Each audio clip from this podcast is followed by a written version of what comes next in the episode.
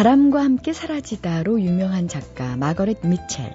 그녀의 소설 바람과 함께 사라지다는요, 출판된 직후 첫 6개월 동안 무려 100만 부가 팔렸고요. 하루에 5만 부가 나간 적도 있고, 그리고 약 40여 개국에 번역돼서 출판됐다는 대단한 기록을 가지고 있습니다. 이렇게 되면 마거렛 미첼의 다음 작품에 대한 기대가 참 커지는데요. 아, 하지만 마거릿 미첼의 다음 작품은 없습니다. 바람과 함께 사라지다. 오직 이 작품 하나만을 남기고 교통사고로 세상을 떠나거든요. 언젠가 먼 훗날 세상을 떠날 때 내가 남길 수 있는 그 딱 하나는 뭘까 생각해 봤습니다. 내가 없어도 나를 떠올릴 수 있게 만드는 그 하나. 여러분은 그 하나를 갖고 계신지 궁금해지네요. 안녕하세요. 소리나는 책 라디오 북클럽 김지은입니다.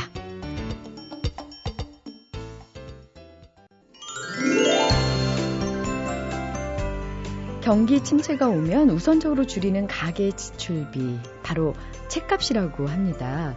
통계청에 따르면은 작년 어, 평균 가계 지출에서 책값이 차지한 비율, 음, 그러니까 정확히 얼마냐면요.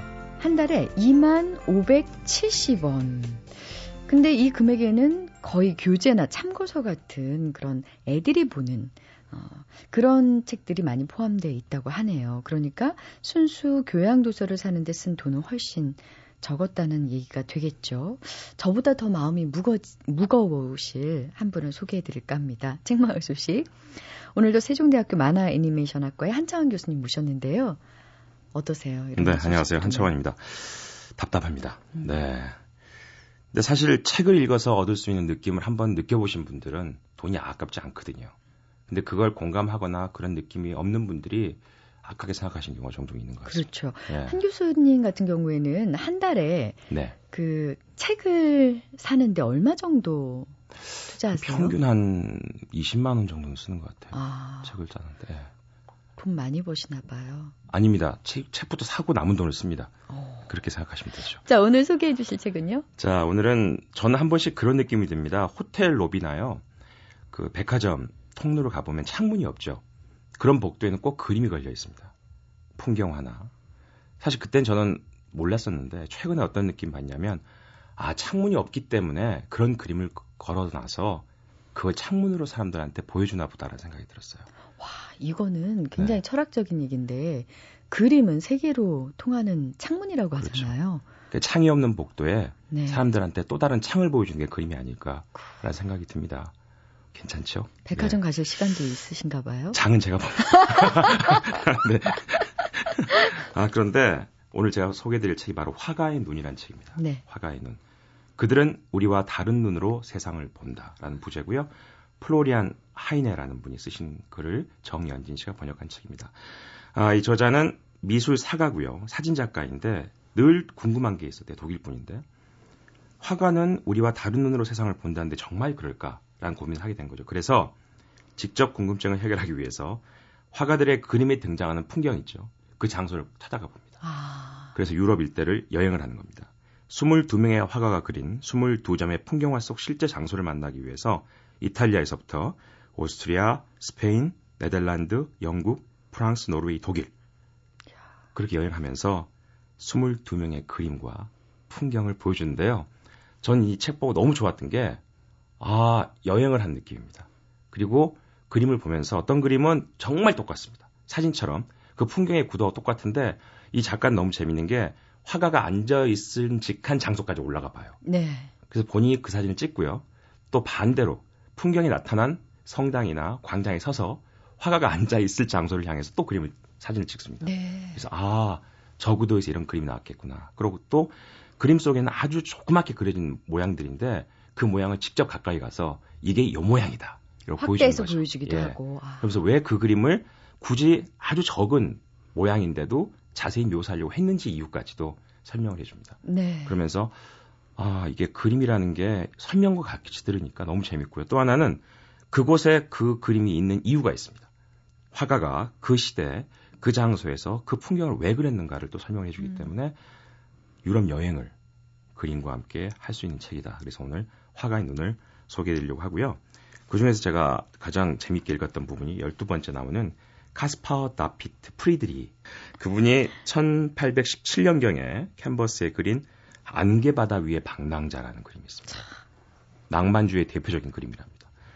저는 막연하게 낭만주의라고 알고 있었습니다. 이 책을 통해서 낭만주의가 명확하게 나옵니다. 그래서 공부도 많이 했는데요. 미술사에서 낭만은 좀 다른 것이다. 낭만주의 물결은 18세기 문학계에서만 나타났는데 고전주의 이성과 형식의 반기를 든 감성과 환상의 묘사였다. 이렇게 얘기를 하고 있습니다. 미술계는 문학으로부터 신과 자연의 위대함 앞에서 인간이 느낀 동경, 멜랑꼴리, 고독을 고스란히 가져왔다. 이렇게 얘기하는데요.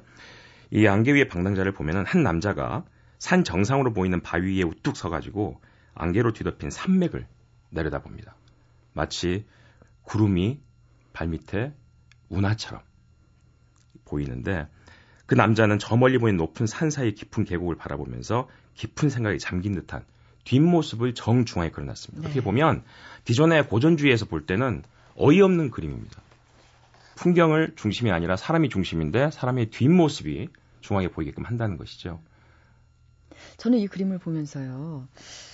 지팡이를 짚고 있는 그렇습니다. 모습이 네. 참 인상적이었어요. 지팡이와 이 옷, 그리, 본인이 지금 여기 있는 사나이가 입고 있는 옷이요. 전통적인 독일 의상이랍니다. 그러게요. 네. 근데 저 뾰족뾰족한 바위 절벽 같은 곳을 지팡이를 짚어 가면서 올라갔다는 얘기 아닙니까? 그런데요.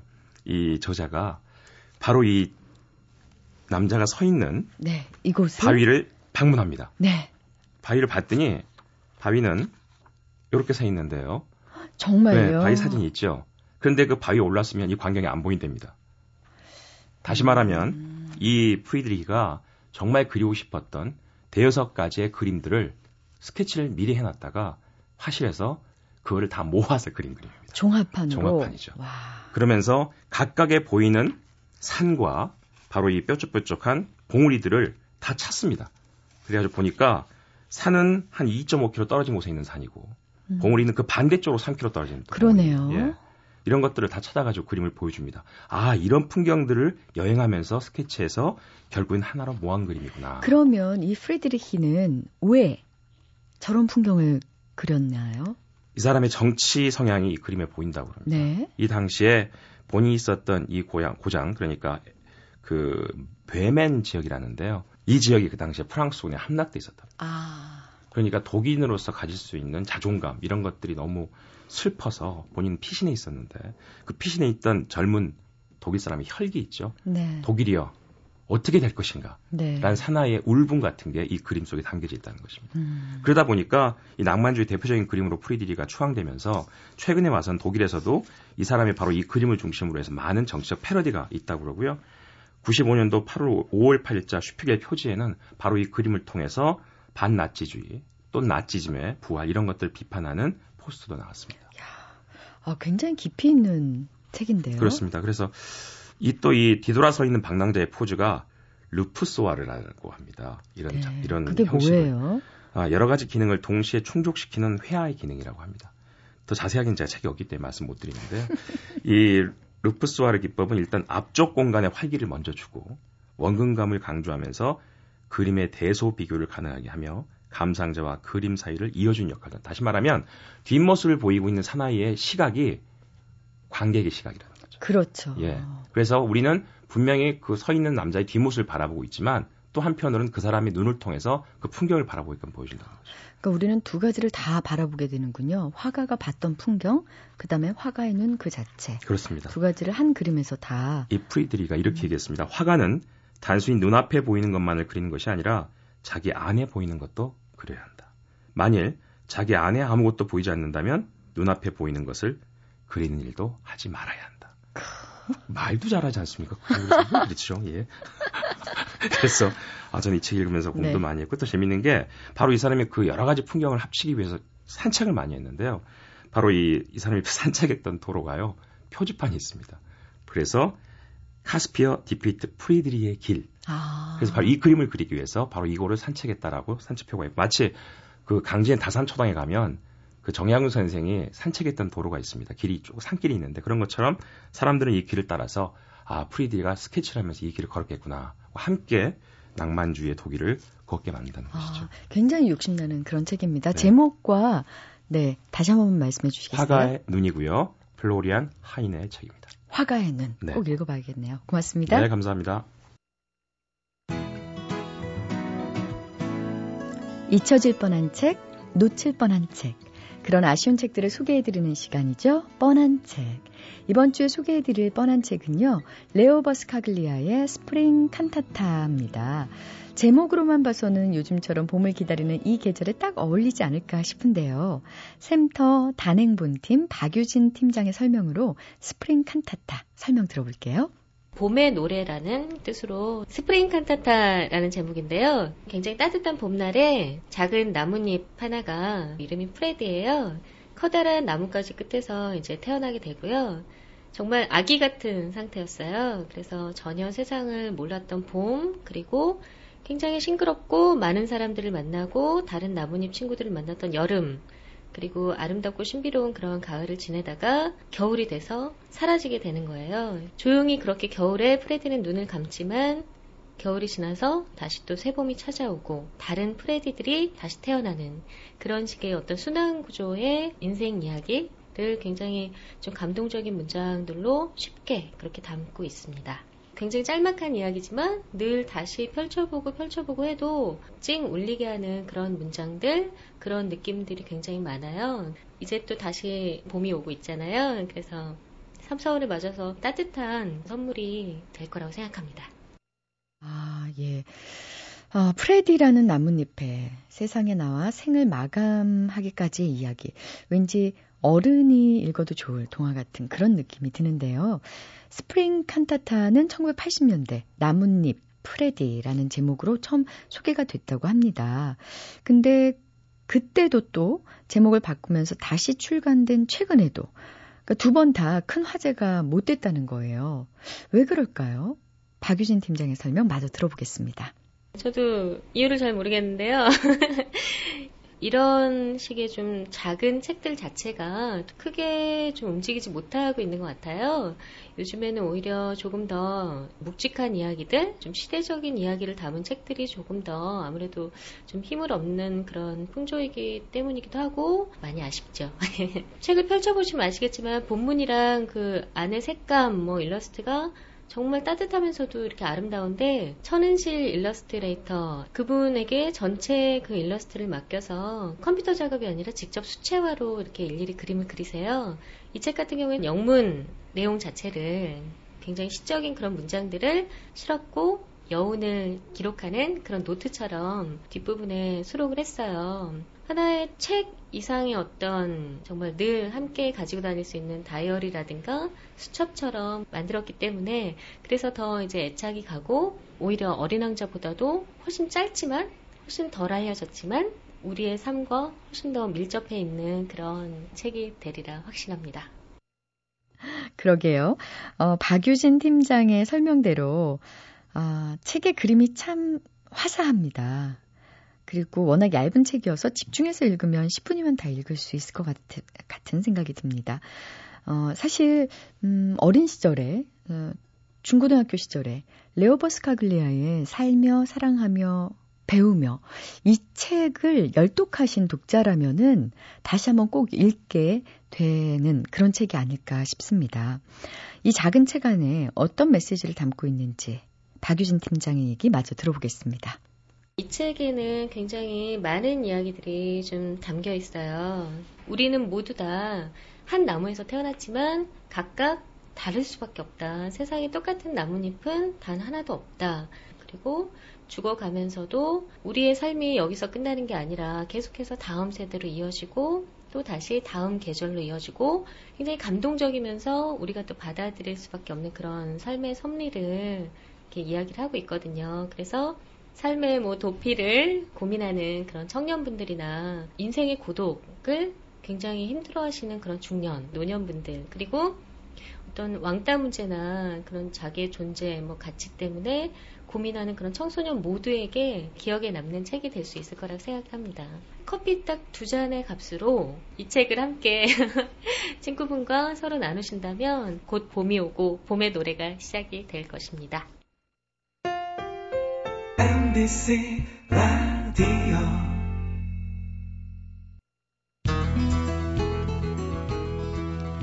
직장인 516명을 대상으로 설문조사를 했습니다. 응답자의 절반, 그러니까 한 47.5% 정도가 뭐라고 얘기를 했냐면요. 자신의 정치적 성향을 숨긴 적이 있다. 특히 아, 부장급 이하의 직원들은 상사와의 대립을 피하기 위해서 자신의 정치적 성향을 반대로 얘기한 적도 있다. 반 정도, 예. 저도 숨긴 적은 있는 것 같은데, 거짓말을 한 적은 없는데요. 때때로 거짓말이 필요하기도 하죠. 사회생활 하다 보면. 그런데요, 만약에 내가 사랑하는 그녀가 혹은 내가 사랑하는 그 남자가 나와는 완전히 정반대 정치적 이념을 가진 사람이라면 사랑이 어떻게 될까요? 그 모습은 어떤 모습일까요? 왠지 파국의 냄새가 날 것 같은데. 소설, 내 연애의 모든 것. 작가 이응준 씨를 모시고 직접 여쭤보겠습니다. 안녕하십니까? 안녕하세요. 네. 오토바이 타고 오셨어요? 택시 타고 왔습니다.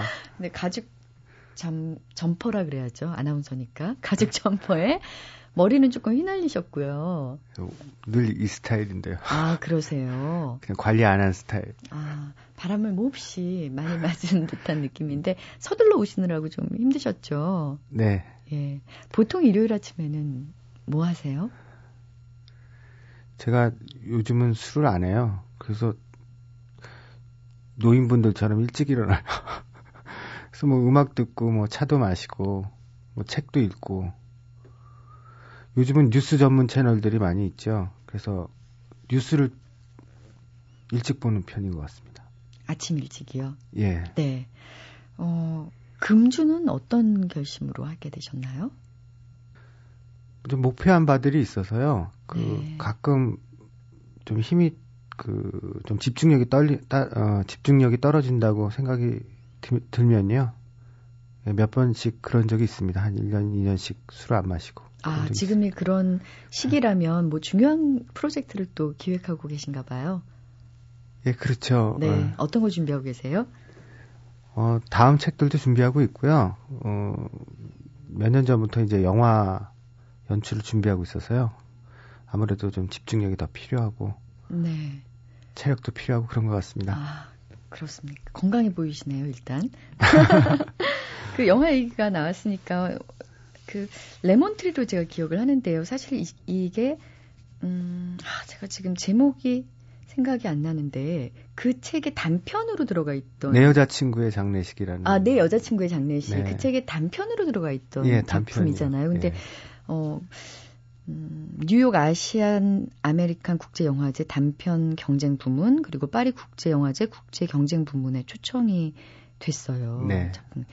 이 처음에 초대됐을 때 어떻게, 어떤 반응을 보이셨나요? 저는 2005년도에 이제 문학을 중단을 하고요. 그때 이제 지금 다시 하고 있지만 그때는 그만뒀었죠. 좀 그다음에 다니던 직장도 그만두고 혹시 어떤 직장 다니셨어요? 네, 대학 교수였습니다. 아 정말요? 예, 전임이었습니다. 뭘 가르치셨나요? 저는 석사 과정까지는 독문학을 했고요. 박사 수료를 국문학으로 했어요. 근데 이제 문예 창작을 가르쳤죠. 교수였다가 교수 그만두고 문학도 그만두고 광야로 나간 거죠. 네. 그래서 고생스럽게 그 영화가 단편 중에 제일 그러니까 영화제에 낼 수 있는 것 중에 가장 긴 40분으로 러닝 타임을 해서 편집을 했는데 사실은 1시간 반짜리예요.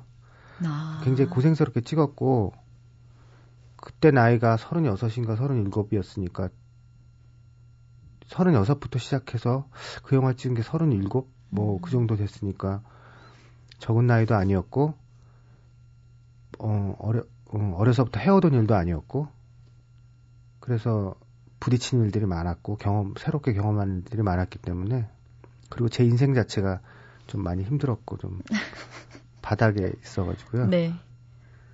많이 힘들었습니다. 그때. 네. 아, 그래도 결과물이 좋은 반응을 그것도 얻었잖아요. 국내 영화제는 다 떨어지더라고요. 네. 100%요. 그래서 일단 저는 상업 영화를 하기 위해서 경력이 필요했기 때문에 어, 그런 과정을 겪으려고 했는데 국내 영화제는 다 안 돼요. 그래서 아 이것도 괜한 짓 한 모양이다. 이제 여기서 어 알거지가 되나 보다. 정신적으로 어 육체적으로 그다음에 네. 뭐 아무튼 물질적으로도 네네. 아 이제 정말 뭐 속된 말로 쪽박 차나 보다라고 생각을 해, 하고 있던 차에 해외 영화제들의 눈을 돌려서 제가 직접 영화들을 보냈죠. 그 보내고 기다리고 절망 속에서 기다리고 있고 이제 뭘 하나 이렇게 하고 있는데 연락이 온 거예요. 그래서 사, 삶을 살다 보면 한두 번씩 그렇게 자신에게 비슷한 패턴이 반복될 때가 있죠. 제가 한 두 번 정도 그 이전에도 그런 패턴을 경험한 적이 있어요. 아, 이거 해, 해보란 소린가 보다. 그래서 계속 하고 있습니다. 네. 이번에 내신 책, 내 연애의 모든 것. 네. 일단 표지를 보면은요, 아주 먹음직스러운 홍옥이라 그래야 되나요? 빨간 사과? 사과, 사과죠, 네. 사과. 사과가, 어, 아주 맛있는 그 녹색 바탕 위에 빨갛게 돼 있습니다. 내 연애의 모든 것이라는 그 글자체도 굉장히 아주 산뜻하고요. 그래서 엄청난 연애 얘기가 숨어져 있을 것이다라는 기대감으로 네. 이렇게 봤는데요. 정치 얘기가 오히려 더 많더군요. 어쨌든 정치인들이 주인공이기 때문에 정치 풍자가 들어가죠. 하지만 제가 원했던 것은 어 정치 얘기 안에 연애 이, 이야기가 있거나 연애 이야기 안에 정치 이야기가 있길 바란 것이 아니라 정치 이야기가 외면이자 내면이고 음. 사랑 이야기가 외면이자 내면인 이야기를 쓰고 싶었어요. 조금만 더 쉽게 얘기해 주신다면 음, 처음에 음, 워낙은 연애 3부작을 기획하고 있었고 그 중에 첫 번째에 해당하는 장편 소설이에요. 아. 그러니까 연, 사랑에 대해서 어, 세 권의 장편 소설로 각기 다른 제목의 다른 이야기를 쓰고 싶었는데 네. 제가 예전에는 어, 유럽 유럽형의 문학을 하는 모더니스트였는데 국가의 사생활 이후부터 사회에 어떤 질문을 던지는 스토리텔러로서 좀 변모를 했어요. 그리고 자, 본인이 처한 사회에 대해서 질문을 하는 것이 음. 또 작가의 의무이자 권리이고 네. 해서 단순한 사랑 이야기가 아니라 내가 처한 현실에 대해서 한번 또 한번 발언을 해보자. 지난번에 국가의 사생활 때는 한반도의 통일 상황에 대하여 해방 이후 60년 만에 처음 제가 최초로 이야기를 한 작가가 본의 아니게 가 아니라 본의로 됐거든요. 그러니까 그게 이제 조선 네. 민주주의 인민공화국 그 흡수 통일 네, 이후에 네, 네. 그 5년 뒤 얘기였잖아요. 2016년, 예, 2016년에 서울을 배경으로 일어나는 정말 엄청난 사회. 2011년에 통일이 되는 거였는데 급변 네. 사태로 2011년에 김정일 국방위원장이 그렇게 됐죠. 그러니까 본의 아니게 또 반쪽짜리 예언을 한 셈이고요. 어, 그 이후에 뭔가 그이 우리 사회에 의미 있는 질문거리가 없을까라고 생각했을 때 그 다음은 남남 갈등이더라고요. 음. 좌우 대립. 그것이 크게는 무슨 뭐 조만식 선생, 뭐 암살부터 시작해서 뭐 장준하 선생, 뭐 그건 뭐 독재 정권과의 그런 거겠지만 하지만 우리 그런 다양한 일들, 뭐 김구 선생 암살, 뭐 그런 거대한 걸로 터질 때도 있지만 폭동으로 터지기도 하고 하지만 한 집안 안에 밥상 앞에서도 그런 일이 일어나, 일어나잖아요.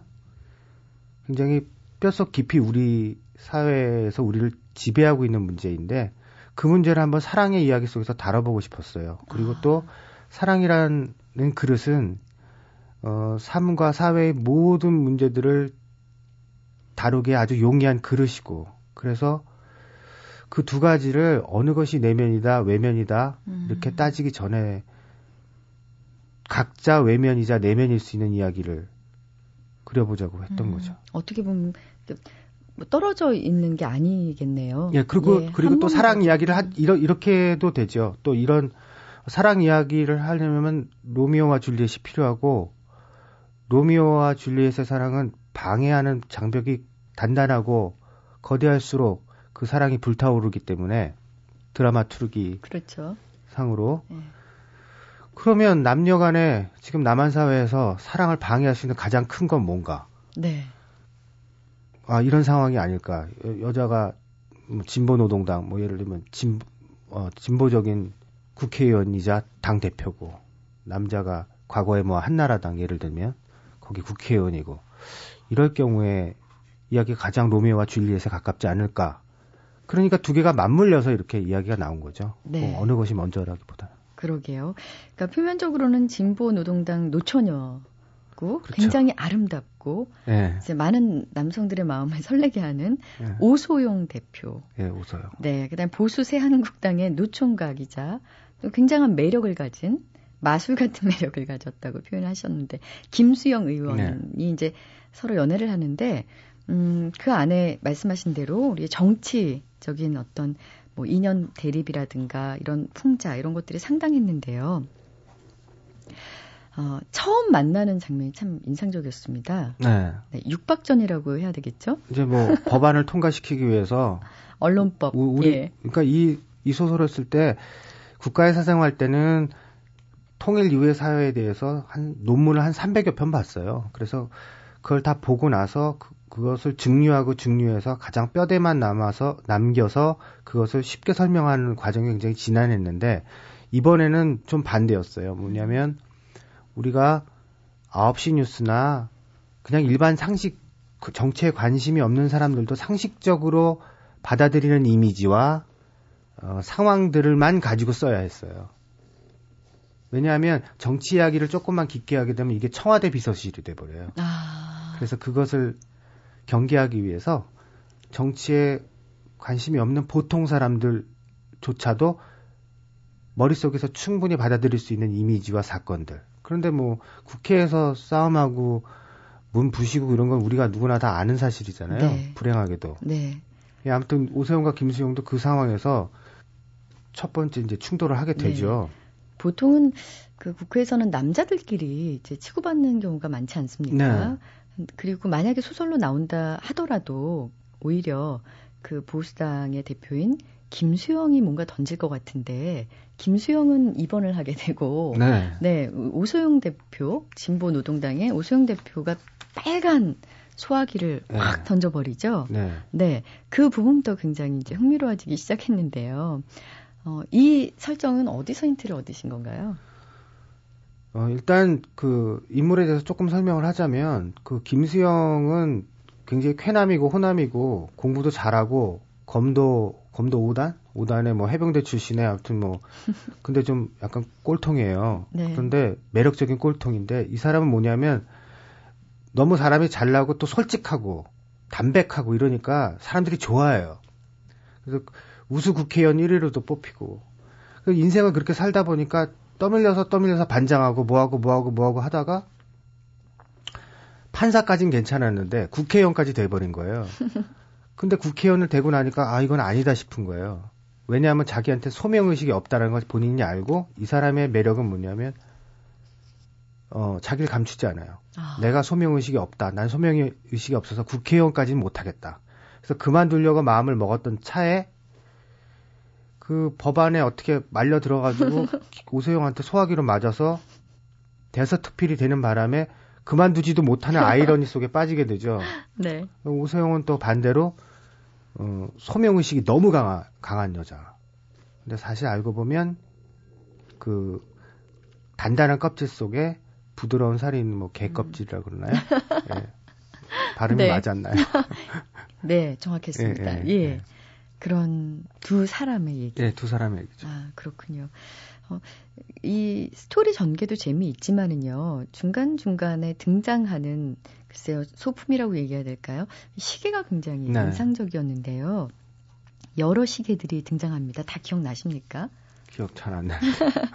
처음에, 어, 오소영 대표가 초대석으로 나간 라디오 부스 안에 있었던 저희 앞에 있는 시계 같은 디지털 시계부터 또 깨진 손목 시계 그리고 뭐 괴종 시계 또 네. 사우나실에 있었던 뭐 벽시계 뭐 모래 시계 뭐 네, 네 시계가 자주 등장하고 어떤 시계는 김수영 대표를 한심하게 네. 내려다보기도 하고요. 네, 시계의 의미를 통해서 좀 말씀하시고 싶었던 게 있었을 것 같은데요. 이 책에서 제가 몇 가지 야심들이 있었어요. 근데 그, 그 야심을 다 말씀드릴 수는 없고 그 질문에 하나 야심을 말씀드리자면 음, 사랑과 인생에 대한 희극적 교본이라는 카피를 제가 썼거든요.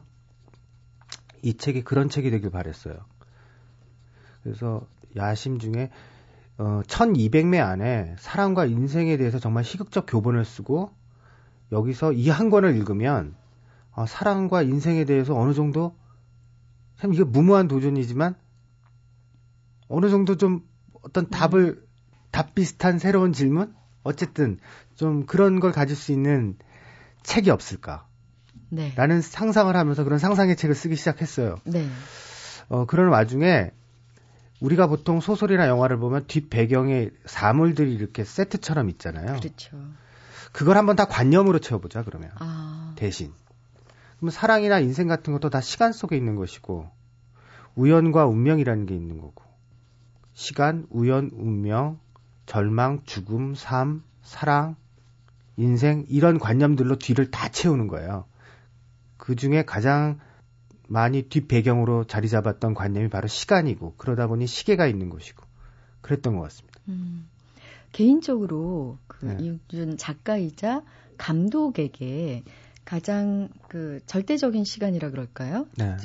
굉장히 운명적인 시간이 있었다면 언제를 꼽으시겠어요? 죽고 싶었을 때. 네. 음, 그때도 시간을 네. 의식하셨나요? 그냥 멍멍했던 것 같습니다. 음... 네. 그런데 시간은 흘렀네요. 네, 또 견뎠으니까. 혹시 참 너 괜찮다라고 얘기해 주던 시계도 있었는지 궁금하네요. 저한테요? 네. 왜냐하면 책에서는 보통 이제 한심할 경우에 네, 많이 네, 인간들이 벽시계가 예. 네. 저는 저는 굉장히 비관적인 사람이에요. 그러세요? 네, 얼굴은 기... 참. 예. 아이, 세계관 자체는 철저하게 비관적이고, 전 지구가 곧 망할 것 같아요. 예. 어떻게 망할 것 같아요? 아니, 뭐, 그냥 뭐, 핵폭탄으로도 망할 것 같기도 하고, 그 다음에 이제 환경은 다 깨진 것 같고, 네. 뭐, 인간을 바라보는 시각도 굉장히 비관적인 것 같고요. 그런데, 비관할, 비관할, 비관, 마땅히 비관적인 것을 비관적으로 보는 건 과학이죠.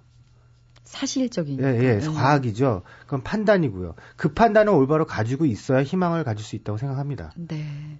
예. 지구 멸망 얘기가 나서 그런데요. 스피노자는 뭐 사과, 한 그루에 사과나무를 심겠다고 네. 했는데 이 책에는 시계와 더불어서 많은 사과나무들이 네. 등장을 하는데 저 개인적으로는 첫 번째 사과나무 그 죽어가는 개를 안고 네. 예, 한 소년이 네. 그, 그 과수원에서 다 모든 것이 죽어갔던 그 과수원에서 정말 탐스럽고 붉고 아름답게 빛나는 사과나무를 맞닥뜨렸을 때그 장면이 신비적인 체험을 하죠. 네, 네. 거의 사과나무 교 이렇게 얘기해야 될까요? 어, 시계와 똑같은 질문을 드리겠습니다. 사과가 뭐 의미하는 여러 가지가 있겠지만은요 소설에 자주 등장한 이유는 뭘까요? 이 책에 제가 사실 한 아까 무슨 뭐 좀 안 좋은 생각을 가진 적도 있고 많이 힘들었다고 하는데 누구나 다 그렇죠. 저만 힘든 건 아니고요. 그런데 불교 어, 저는 워낙 기독교 공부를 좀 깊게 하다가 불교 공부를 한 3년 되게 열심히 했어요. 음, 스님들이 용맹정진하는 것처럼 했어요. 아... 그 과정에서 술도 아, 안 하게 된 거고요. 네. 정말로 스님들이 하듯이 했어요. 공부를. 하면서 사실 이 안에 불교적 세계관이랑 기독교적 세계관이 사실 섞여 있어요. 그 보통 독자들은 그냥 재밌게만 보시게끔 하, 했지만 사실은 뭐 깨진 시계의 빛이 장도준을 구하고 이런 것도 다 불교 연기론을 생각하면서 썼고요. 따라서 사과 같은 경우에는 사실 철저하게 바탕은 신학적인 상징물이죠. 그렇죠. 에덴 동산에서 어, 아, 아담과 아담. 이브가 사과 때문에 쫓겨나죠. 그래서 그러면 만약에 사과를 선악과를 먹지 않았다면 문명이란 건 없었겠죠. 그런 얘기를 이제 여기 사과에 대한 얘기를 쭉 쓰면서 그런 얘기를 했죠. 그래서 아담과 이브를 문명 사회로 아니 그 세상으로 나와서 문명 사회를 만들게 하고 사랑하게 하고 같이 살게 한 게 사과니까 그럼 사랑의 중요한 상징물이 될 수 있겠다. 아... 뭐 그런 상상을 했던 거죠. 예. 사실 스무 살 무렵부터는 그 젊어서는 비극을 쓰고 늙어서는 희극을 쓰자고 다짐을 하셨다는 소문을 들었는데 왜 그런 다짐을 하게 되셨는지 궁금합니다. 처음에는 그러니까 청 어, 비극은 사실 노회한 어떤 세력들이 어, 에게 청춘들이 많이 휘둘리죠. 모든 사회가. 왜냐하면 가진 것도 없고 지혜도 없고 술수도 없고 조직도 없고. 그런데 노인들은 자신의 꿈을 죽음을 향해서 던질 수 없어요. 그런 젊은이들을 노인들이 가장 무서워하죠. 왜냐하면 자기들이 가질 수 없는 죽음을 가졌기 때문에. 아. 그래서 그럼 만약 노인의 죽음이 안타깝다면 그 사람은 젊은이 같은 노인일 거예요. 그리고 젊은이의 죽음이 안타깝지 않은 놈이 있다면 그 놈은 노인 같은 젊은이일 거예요. 결국 나이라는 걸 알고 보면 또 죽체의 나이가 아니라 실존의 나이일 수도 있겠으나 네. 젊은이의 비극이 아름답지 않나 불꽃 같지 않나 그래서 음, 내가 그런 불꽃 같은 젊은 젊음을 가지고 있을 때 젊음의 비극을 쓰고 그것에 대해서 천착하면서 뭔가 미학적인 것들을 쓰고 나이가 들어서 지을 죄도 좀 많이 짓고 이것저것 보게 되면은 세상을 좀 여유롭게 보면서 한 사람의 완벽한 죄인으로서 재미있는 코미디를 쓸 수 있지 않을까 이런 생각을 했던 거죠. 어, 이번에 쓰신 소설 내 연애의 모든 것도 어떻게 보면 굉장히 영화로 네. 어, 작품 만들어도 재밌을 것 같다는 생각이 드는데 너무 앞선 건가요? 지금 국가의 사생활도 바쁜데? 또 뭐, 어느 게 먼저 될지 진짜 또 아, 진짜 늘, 늘 영화는 사, 그렇다면서요? 늘 삶은 예상과 계획을 빗나가기 마련이라. 네. 네. 어, 만약에 이걸 영화 한다면 그 주연 배우로 이렇게 좀 생각하시는 분이 누굴까? 이건 제 질문이 아니라. 그거 상업 영화 감독으로서 답하면 안 되는 답입니다. 왜냐하면 아, 니 이런 이런 질문을 꼭 밖에서 간절히 원하더라고요. 그거 잘못 말하면은 네. 캐스팅에 문제 생깁니다. 근데 있는 거죠 마음속에는. 뭐 좀 비슷한 이미지들이 있지만 만약에 네. 그런데 그 그런 분들과 또 하게 되는 경우가 별로 없고요. 그렇죠? 네. 현실적인 상황이 있기 때문에 그리고 또 그렇게 맞아떨어져서 만난다고 다 좋은 것도 아니에요. 음. 그렇죠. 의외의 결과들이 요즘에 또 영화 속에서 많이 나오고 있죠. 저는 좋은 좋은 작업은요.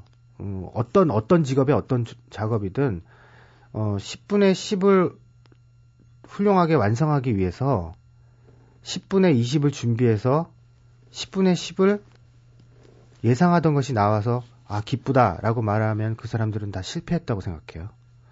10분의 10을 완성하기 위해서 10분의 20을 준비해서 10분의 7이 예상하던 것이 나오고 10분의 3 정도는 늘 예상하지 못하던 것이 나와야 그 작업은 훌륭한 작업이 된다. 그리고 그렇게 작업이 그렇게 일을 했을 때 남들을 감동시킬 수 있다. 네. 네, 그렇게 생각하죠. 네. 아, 지금 내 연애의 모든 것 펼쳐내신 이응준 어, 작가와 함께 얘기 나누고 있는데요. 음, 뭐 정치에 대해서도 그렇고요. 그리고 그 이전에 어떤 연애 얘기, 사랑 얘기에 대해서도 그것이 진짜였을까? 아니야, 가짜였을 거야. 과거에도 가짜였을 거고, 지금 내 눈앞에 다시 찾아온 그 여자도 가짜일 것이고, 이런 얘기가 기억에 남고요. 그리고 정치에 대해서 얘기하실 때도 우리나라 국회의원들은 가짜입니다. 때로는 가짜 천사고, 때로는 가짜 악마이기도 하고, 때로는 가짜 인간이고 때로는 가짜 짐승이니 결국은 항상 가짜입니다. 이 두 부분에 대해서 좀 연결해서 생각을 해봤는데요. 이용준 씨가 생각하는 그러면 진짜는 과연 있는 건가요?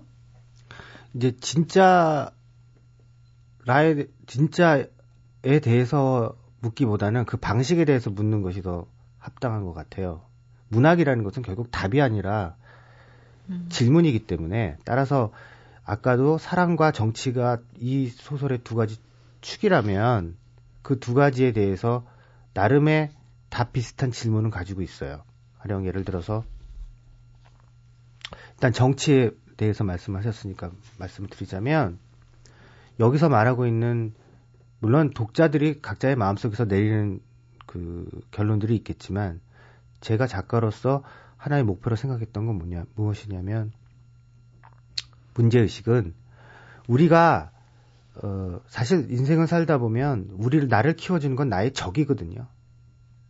그러니까 그 사람이 정말 저는 세상에서 옳은 일을 하고 그 사람이 정말 진실한 사람이라면 세상에 반은 그 사람이 적이어야 된다고 생각해요. 저는 세상 사람들이 다 좋아하는 사람 절대 압니다. 찬찬히 보면 다 가짜예요.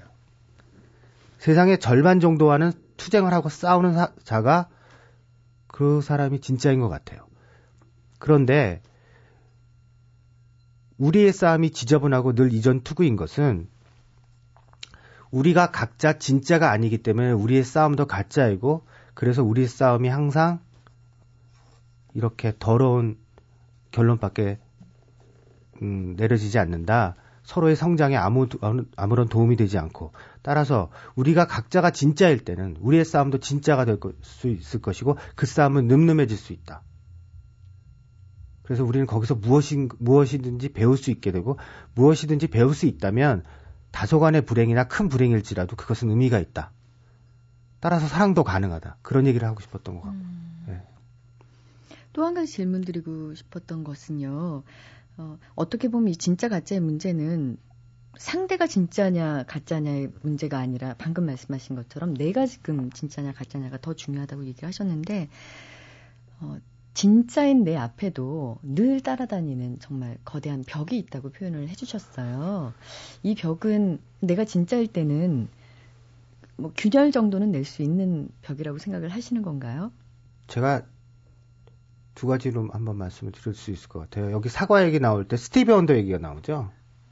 스티비 원더가 그런 말을 했, 했죠. 나는 사과를 볼 수 없어. 하지만 사과를 만지고 맛보, 맛보지. 나는 사과가 뭔지 아, 안다. 이렇게 얘기하죠. 그럼 우리는 사과, 눈이 있으니까 사과를 보잖아요. 시각장애인은, 그 스티, 시각장애인이자 음악인인 스티비 언더는 보진 못하지만 자기는 사과를 안다고 말했단 말이에요. 사실 눈으로 사과를 보는 사람들이 사과를 모르죠. 음. 왜냐하면 음, 삶은 자신의 결핍으로 본질을 봐요. 결핍이 없는 사람은 본질을 볼 수 없어요. 전 그렇게 생각해요. 결핍이 결핍이 진지할 때 그때 우리는 본질을 봐요. 음. 제가 만약에 영화 감독이라면 어, 굉장히 독특한 캐릭터의 어, 출연자로 한번 영화에 섭외를 하고 싶은 그런 인물입니다. 누가요? 이응준 씨요. 그리고 뭐 분장을 하실 필요도 없고요. 그냥 이 모습 그대로 지금 말투 그대로 출연하시면 굉장히 의외의 며칠 전에 SBS 감독님을 만났는데요. 네. 무슨 일 때문에 저보고 거기 그 장도준 나오거든요. 네, 예, 장도준 장도준으로 출연해 보라고 막 그러시더라고요. 그래서 웃고 말았죠. 잘하실 것 같아요. 여기 약간 퇴폐적인 또 한. 근데 왜 꼭 퇴폐적인 그런 얘기가 들어갑니까? 저는. 퇴폐가 얼마나 자유롭습니까? 아니 뭐 퇴폐를 싫어하는 건 아닌데요. 어 또 발끈하시네요. 아니 그, 뭐 시니컬하다, 퇴폐적이다 그런 얘기를 들어가지고. 아그 장도준 씨가 그랬다는 거고요. 예. 예. 저는 저는 진지하게 정성을 다해서 말을 하면 네. 그 대중들이나 사람들이 어, 시니컬하다 이렇게 받아들이는 경우가 꽤 있는 것 같아요. 음, 전혀 그렇지 않으신데요. 이제 다정하시고. 다정합니다. 네, 굉장히 다정하세요. 정말 다정. 자, 지금까지 네 다정한 작가 내 연애의 모든 것 이응준 씨와 함께 해 봤습니다. 고맙습니다. 감사합니다. 귀에는 세상 것들이 가득하여 구르는 홍방울새 소리 못 듣겠네. 아하, 못 듣겠네. 자지러지는 저 홍방울새 소리 나는 못 듣겠네. 네, 이성복 시인의 시 귀에는 세상 것들이 좀 일부였는데요. 혹시나 귀에 세상 것들이 너무 가득해서 못 듣는 소리는 없는지 오늘 하루는요 두 귀와 아, 온 마음을 활짝 열고 싶어집니다. 바야흐로 봄이니까요.